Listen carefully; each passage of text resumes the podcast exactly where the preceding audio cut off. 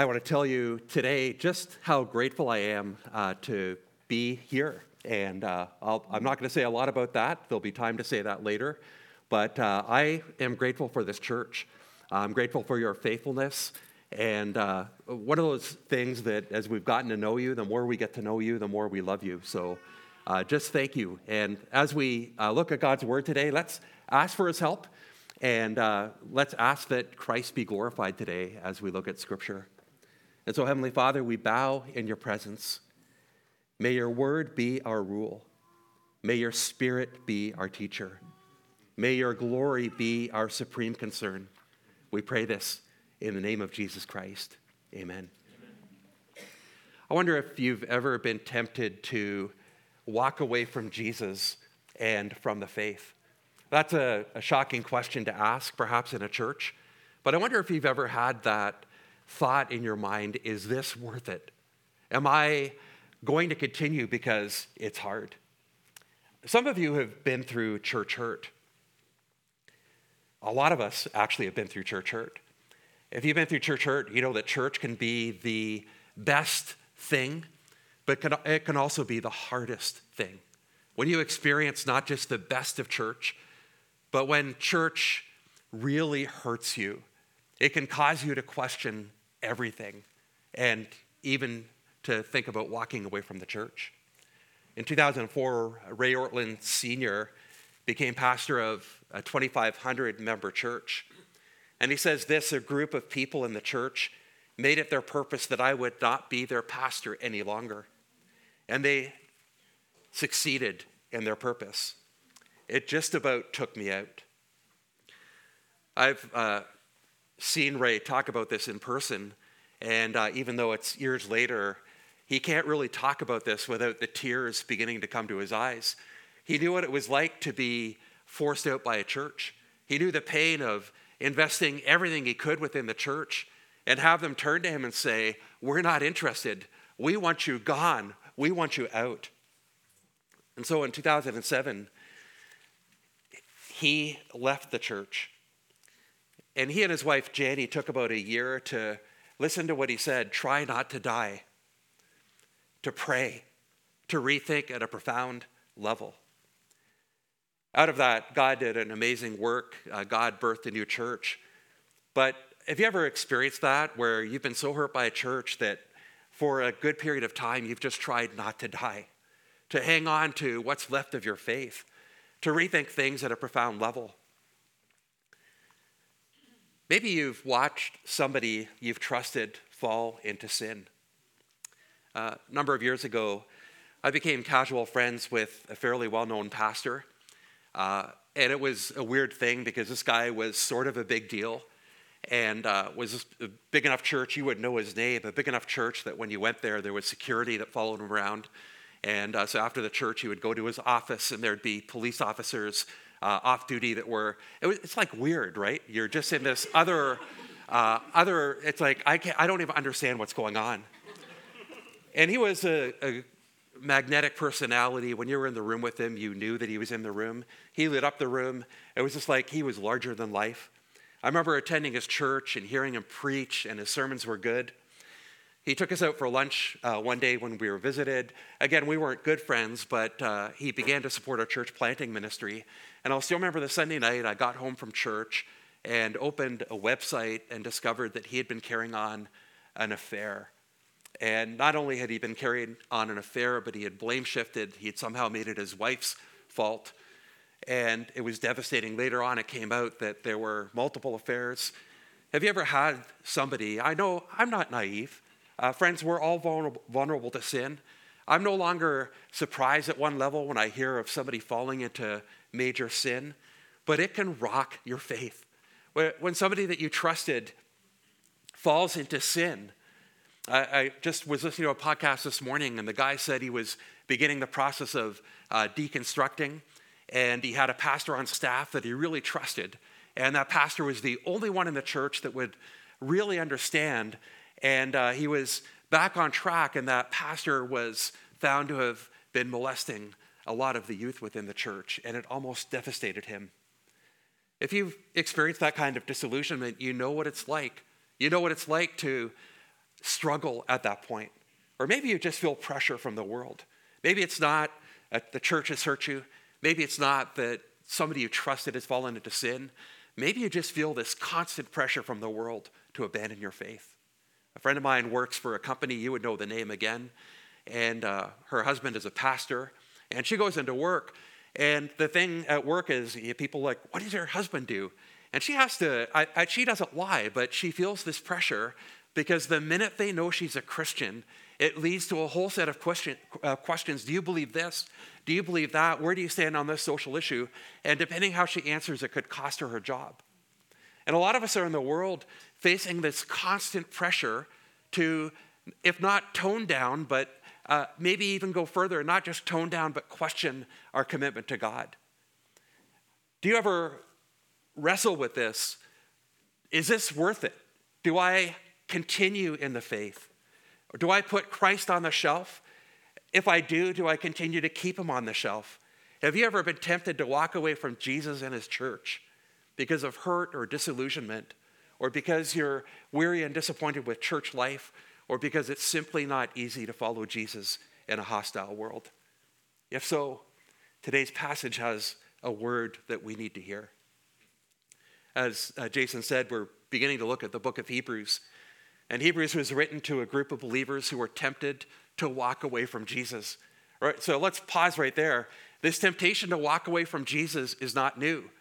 Right back in the early days of the church, this letter was written to a group of people to address this very issue.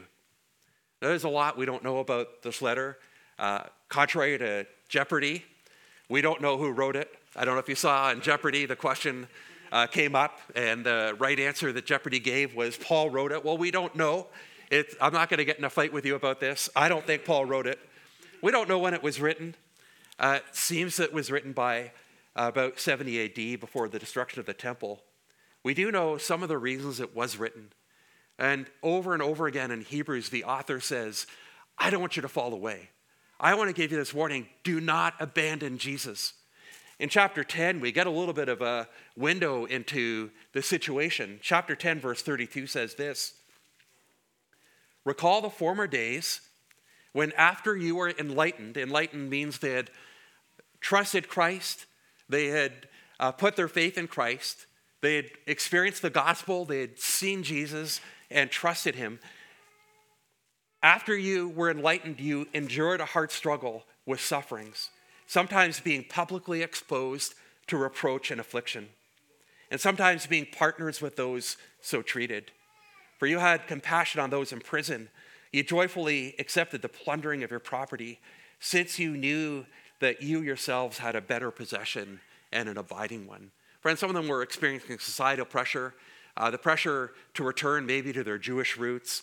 Maybe they were facing some struggles. It had been become hard to follow Jesus and they were tempted to abandon Jesus and go back to Judaism. They had suffered for their faith and they'd started to waver. They were beginning to wonder if following Jesus was worth it all.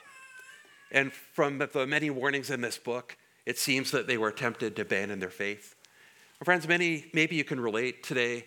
One of the goals in uh, preaching God's word is we want to be honest. We want to bring our full selves to all of God's word. And so if you're here today saying, That's me, today, welcome, you're in the right place. If it's not you today, praise God that you're not about to abandon your faith. Some of you are shocked that I would even answer that question. Well, if that's not you, it might be at some point in the future. The reality is, we are all prone to wander. Nobody is immune. And so, Hebrews has a message that we all need to hear.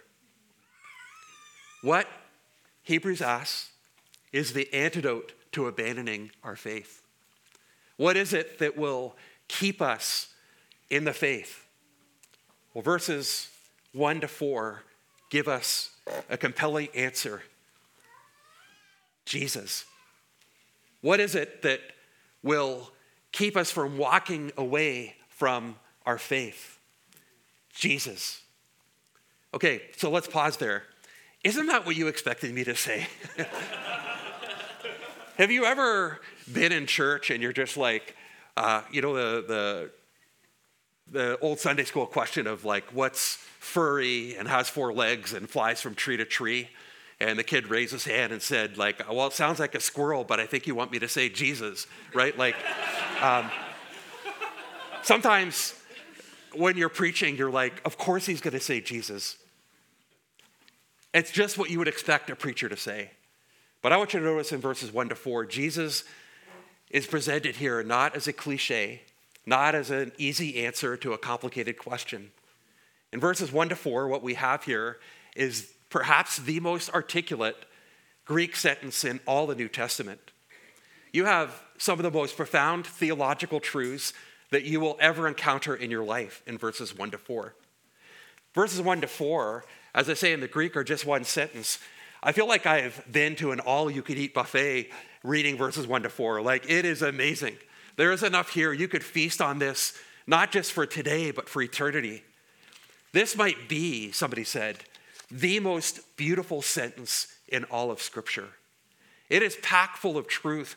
We could spend weeks unpacking verses 1 to 4. In fact, as I was preparing this week, I was hoping to do verses 1 to 4 all today, and I got uh, almost to the end, and I'm like, we need to come back to it next week. There's way too much here. We need to look at this. But, friends, this is not just a passage to be understood. I pray today, as we look at verses 1 to 4, that it will nourish your mind.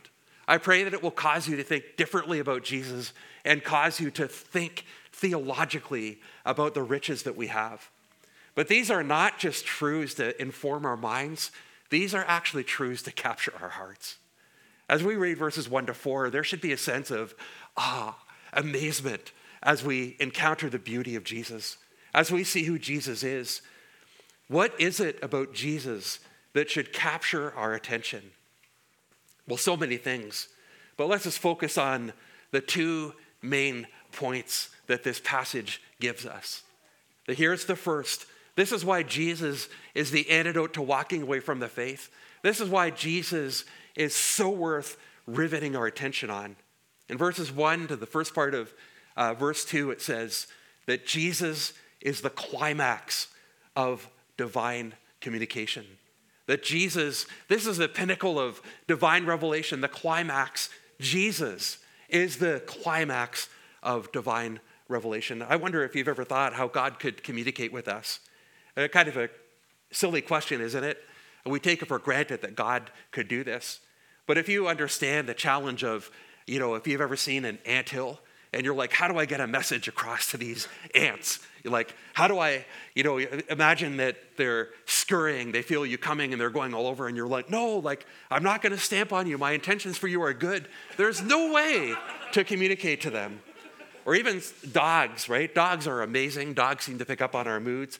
But have you ever tried to talk and you like, hey, dog, I'm going away for a couple hours, I'll be back. Like, there's no way you can communicate. Friends, I can't even understand calculus. Now, some of you understand calculus. I don't understand calculus. How could we ever understand God? How could God ever make himself known to us? He is so far above us. Well, verse 1 reveals to us that God actually condescended to begin to reveal himself to us in ways that we could understand. If you're here today and wondering, what does God want from me? We don't have to guess. That's a very good news. God has spoken. We can depend on divine revelation so that we can understand who God is and what he expects from us. And so in verse 1, uh, we read that that's exactly what God did long ago, at many times and in many ways. God spoke to our fathers by the prophets. And what you have here is all of redemptive history leading up to Jesus. Long ago, from day one, God has not been silent. From the beginning of history, God has been communicating through general revelation, through looking at nature by looking at the world, but also through special revelation. We do not have to take educated guesses at who God is. God has chosen to speak to us. We have a record of God's revelation going back thousands of years. God is a good God who found a way to communicate to us in ways that we could understand, and He's done so throughout history. And not only that, but God has spoken it many times. Aren't you so grateful for that? God did not just give us a data dump. Imagine Adam and Eve you know, were created, and God's like, here's a book. You know, okay, oh, yeah, you don't know how to read yet. Hold on, I'll teach you how to read. Here's a book. You know, read this systematic theology. It has everything you need to know about me. No, what did God do? God revealed himself little by little in ways that we could understand. And isn't that amazing? That's the way that we reveal ourselves to each other, isn't it? When we meet each other, we don't go, oh, here's, you know, like read this. This is if you read this, you'll understand me. No, it's like, where did you grow up? Like, how did you, you know, what brings you joy? Uh, what do you like to do? God revealed himself relationally to us at many times throughout redemptive history, in many ways. I love the variety of ways that God has revealed himself. He walked in the garden with Adam and Eve. Can you picture that? Can you picture what it would be like to walk along and have God actually talking to you? He appeared in visions and dreams. He sent angels with messages. You even have these things called theophanies, which are visible, appearances of God to people, where somebody shows up and afterwards it's like, that was God. God actually visited us in human form today.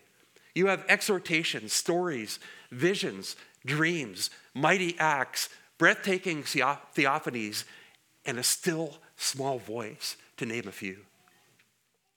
And God spoke to our fathers by the prophets.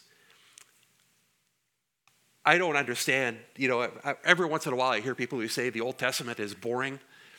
Now, if you say the Old Testament is hard to understand, 100% with you. There's parts of it that are hard to understand. But once in a while, I hear people say the Old Testament is boring. I'm like, have you read the Old Testament? It is anything but boring. It is like an explosion of, you read the scriptures, the variety of ways that God reveals himself, the richness, the texture, the, uh, you can't read the Old Testament and really work at it without getting this breathtaking vision of God that leads you to say, wow. Friends, what an amazing gift that God has done all of this.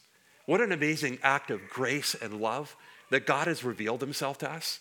That God cares enough about you that he's communicated to you and to me in ways that we could understand. That he has been so patient and gracious in revealing himself. No wonder the psalmist could say, Your testimonies are wonderful. Therefore, my soul keeps them. The unfolding of your words gives light and imparts understanding to the simple. I open my mouth and pant because I long for your commandments. But, friends, all of this is simply the appetizer. All of this is like, this is just the prelude to what's coming. I was thinking about this this morning. A friend of mine who's a lot richer than I am, he flew to Toronto. I picked him up in our uh, Pontiac Vibe, our 2009 Pontiac Vibe that leaks oil like crazy. Uh, the oil can spilled over and uh, all the oil's all over the place. You know, he's putting his suitcases in the back, he's getting out paper towels and mopping everything up. Uh, he gets in the car, we're chugging along, get to our place. We go to his place. He shows up in a fully loaded Range Rover. Like, there was no oil leak, the door's open, the sideboard, like, it was amazing. Friends, this is like the taster. This is like Old Testament revelation up to Jesus is the hors d'oeuvres. It's just getting you ready. And then comes Jesus. All of this was good. It's amazing. It's powerful. But along comes Jesus, and you get something amazing. God has given us something way better than even the Hebrew scriptures. He has given us Jesus, who is God's definitive and final revelation. Verse 2 says, In these last days, he has spoken to us by his Son. God doesn't just speak in former days, He's spoken in these last days. He didn't just speak to our forefathers, He's speaking to us right now. He didn't just speak through the prophets, He's actually sent His own Son to speak to us. God has spoken to us in various ways, but He's spoken to us definitively in Jesus. Do you want to, want to understand what God wants from us? Look at Jesus, the person of Jesus the words of Jesus, the acts of Jesus, communicate God's ultimate word to his people. Friends, if you ever start to waver, look at Jesus and not the cliched Jesus, not the Hollywood Jesus, not the Birkenstock Jesus. Look at the real Jesus revealed in Scripture. Look at his willingness to come to earth and become one of us. Look at his condescension that he would give up heaven to come to earth to be one of us, that God himself would take, become human and experience everything. Look at his words. As you read the Gospels, his words just reveal so much. Words that call us back to him, words that are full of compassion for the weary and downtrodden. One of the things I love about Jesus in the Gospels is he never turns somebody away who's beaten down and discouraged. What word does Jesus have for them? He has words of compassion. He meets them where they are. Jesus, look at his word, look at his heart, look at his sternness. Jesus was stern, make no mistake, for those who peddled false religion, to those who directed people's attention away from God, to those who turned away children from him. Jesus had harsh words. Look at his words. Look at his tender heart of compassion. Look at his love, a love that serves. Love that would, when everybody's arguing about how they're better than everybody else, love that takes up a towel and washes dirty feet, love that goes to the cross to save us, love that bears our sins, even though he was sinless. Look at his triumph over death, his victory that is a victory of all those who trust him. Friends, there's nobody more compelling than Jesus. Jesus is God's greatest revelation to us. He is the climax of revelation, so rivet your attention on him. When everything else in your life becomes confused, ask God to give you a picture of Jesus. Behold him, look at him, marvel at him. He is amazing, he is compelling. He is the antidote to us walking away because there's nobody more compelling than Jesus. But that's not all the passage says.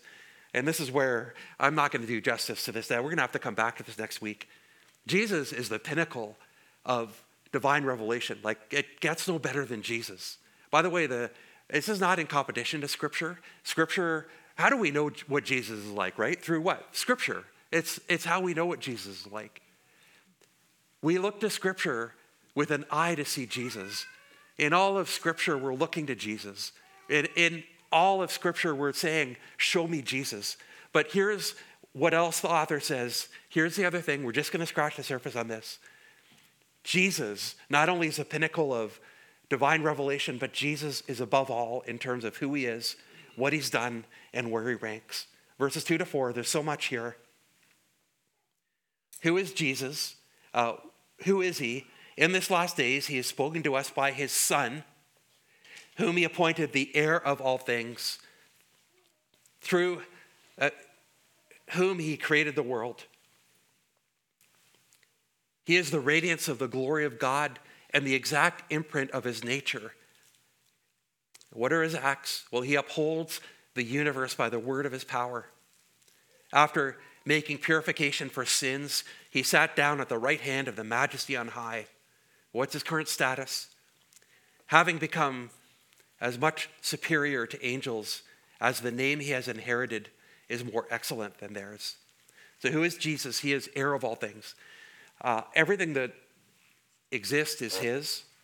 He gets it all. By the way, we're co heirs with Jesus. That's an amazing reality that everything that's Jesus, if we're in Jesus, it's ours as well because we are in Jesus. But Jesus is heir of all things, it's all his. He has everything. He is the one through whom God created the world. Everything that you see, it's all Jesus' handiwork. Everything that we witness with our eyes, the beauty, it's all His. He made it all. He is the radiance of God's glory, the exact imprint of His nature. What has He done? Well, at this moment, He's holding the entire universe together by the word of His power. Hebrews reminds us God didn't just create the world through Jesus and then turn away. There's the laws of nature, go for it. Right now, the chair that you're sitting on, Jesus is holding it together. The atoms that are spinning, they're spinning because Jesus is spinning them. The laws of this world, the sun that rose, we know the sun didn't rise, but we say the sun rose. Well, why does the earth orbit the sun? Because Jesus spins us around the sun. the two trillion galaxies in this world that exist in all their complexity, right now, Jesus, by the simply speaking, holds all of it together. And this same God who's holding everything together, the same Jesus, is the one who became one of us and made purification for our sins. Is that amazing? The same God who's holding two trillion galaxies together, the same God, Jesus Christ, who's God Himself in Mary's lap, as He's in Mary's lap as a baby, at that very moment, is holding everything together. Same Jesus that went to the cross, bearing our sins, gladly gave his life for ours. Friends, I can't comprehend this. It's amazing. It's beautiful. Look at Jesus. Don't just let this inform your mind, let this amaze your heart. And what's his current status? Right now, he's seated at the right hand of the majesty on high. Right now, he's reigning over history. He is not worried about the world. He is not wondering, whatever am I going to do about Israel and Palestine? What am I going to do about the US election next year? What about inflation? He is reigning at God's right hand. Angels are bowing before him. He is King and King and Lord of Lords. As somebody said, Jesus is on his throne. Everything is going his way, and he loves us. Jesus is on his throne. Everything is going his way, and he loves us. That is Jesus. Friends, there's nobody like him.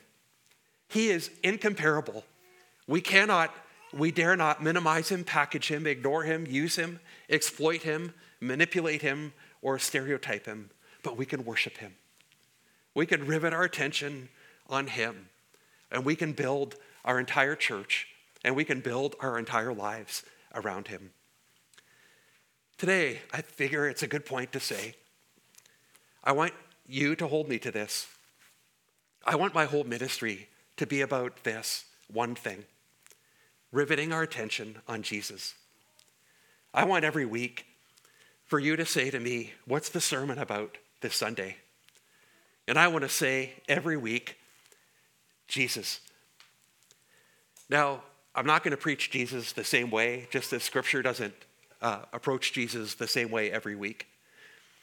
Jesus in all his glory, uh, Jesus in his never ending, wondrous, amazing beauty. But I never want to get tired of him. I want to look at him with you week after week after week. I want Jesus, all of Jesus, for all of life. I want to keep looking at him with you until we become more like him. Friends, right now, angels are bowing before him and worshiping him. We get to join him in doing that as well. It's what we need most. I need it and you need it. It's what we're about as a church, beholding the glory of God in the face of Jesus, who is the source of all joy and life. But I want to speak to especially those who are in danger of wandering from Jesus today. I want you to remind you church will let you down. Now, don't get me wrong, church is important. I am so pro church. Um, today, we live in an age where it's so easy to deconstruct everything, to criticize the church, to find fault in the church.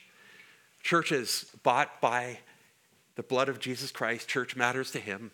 What we see here, what I'm looking at right now, is a thing of beauty. As I look out at you, you are beautiful. You know why you're beautiful? You are the bride of Christ.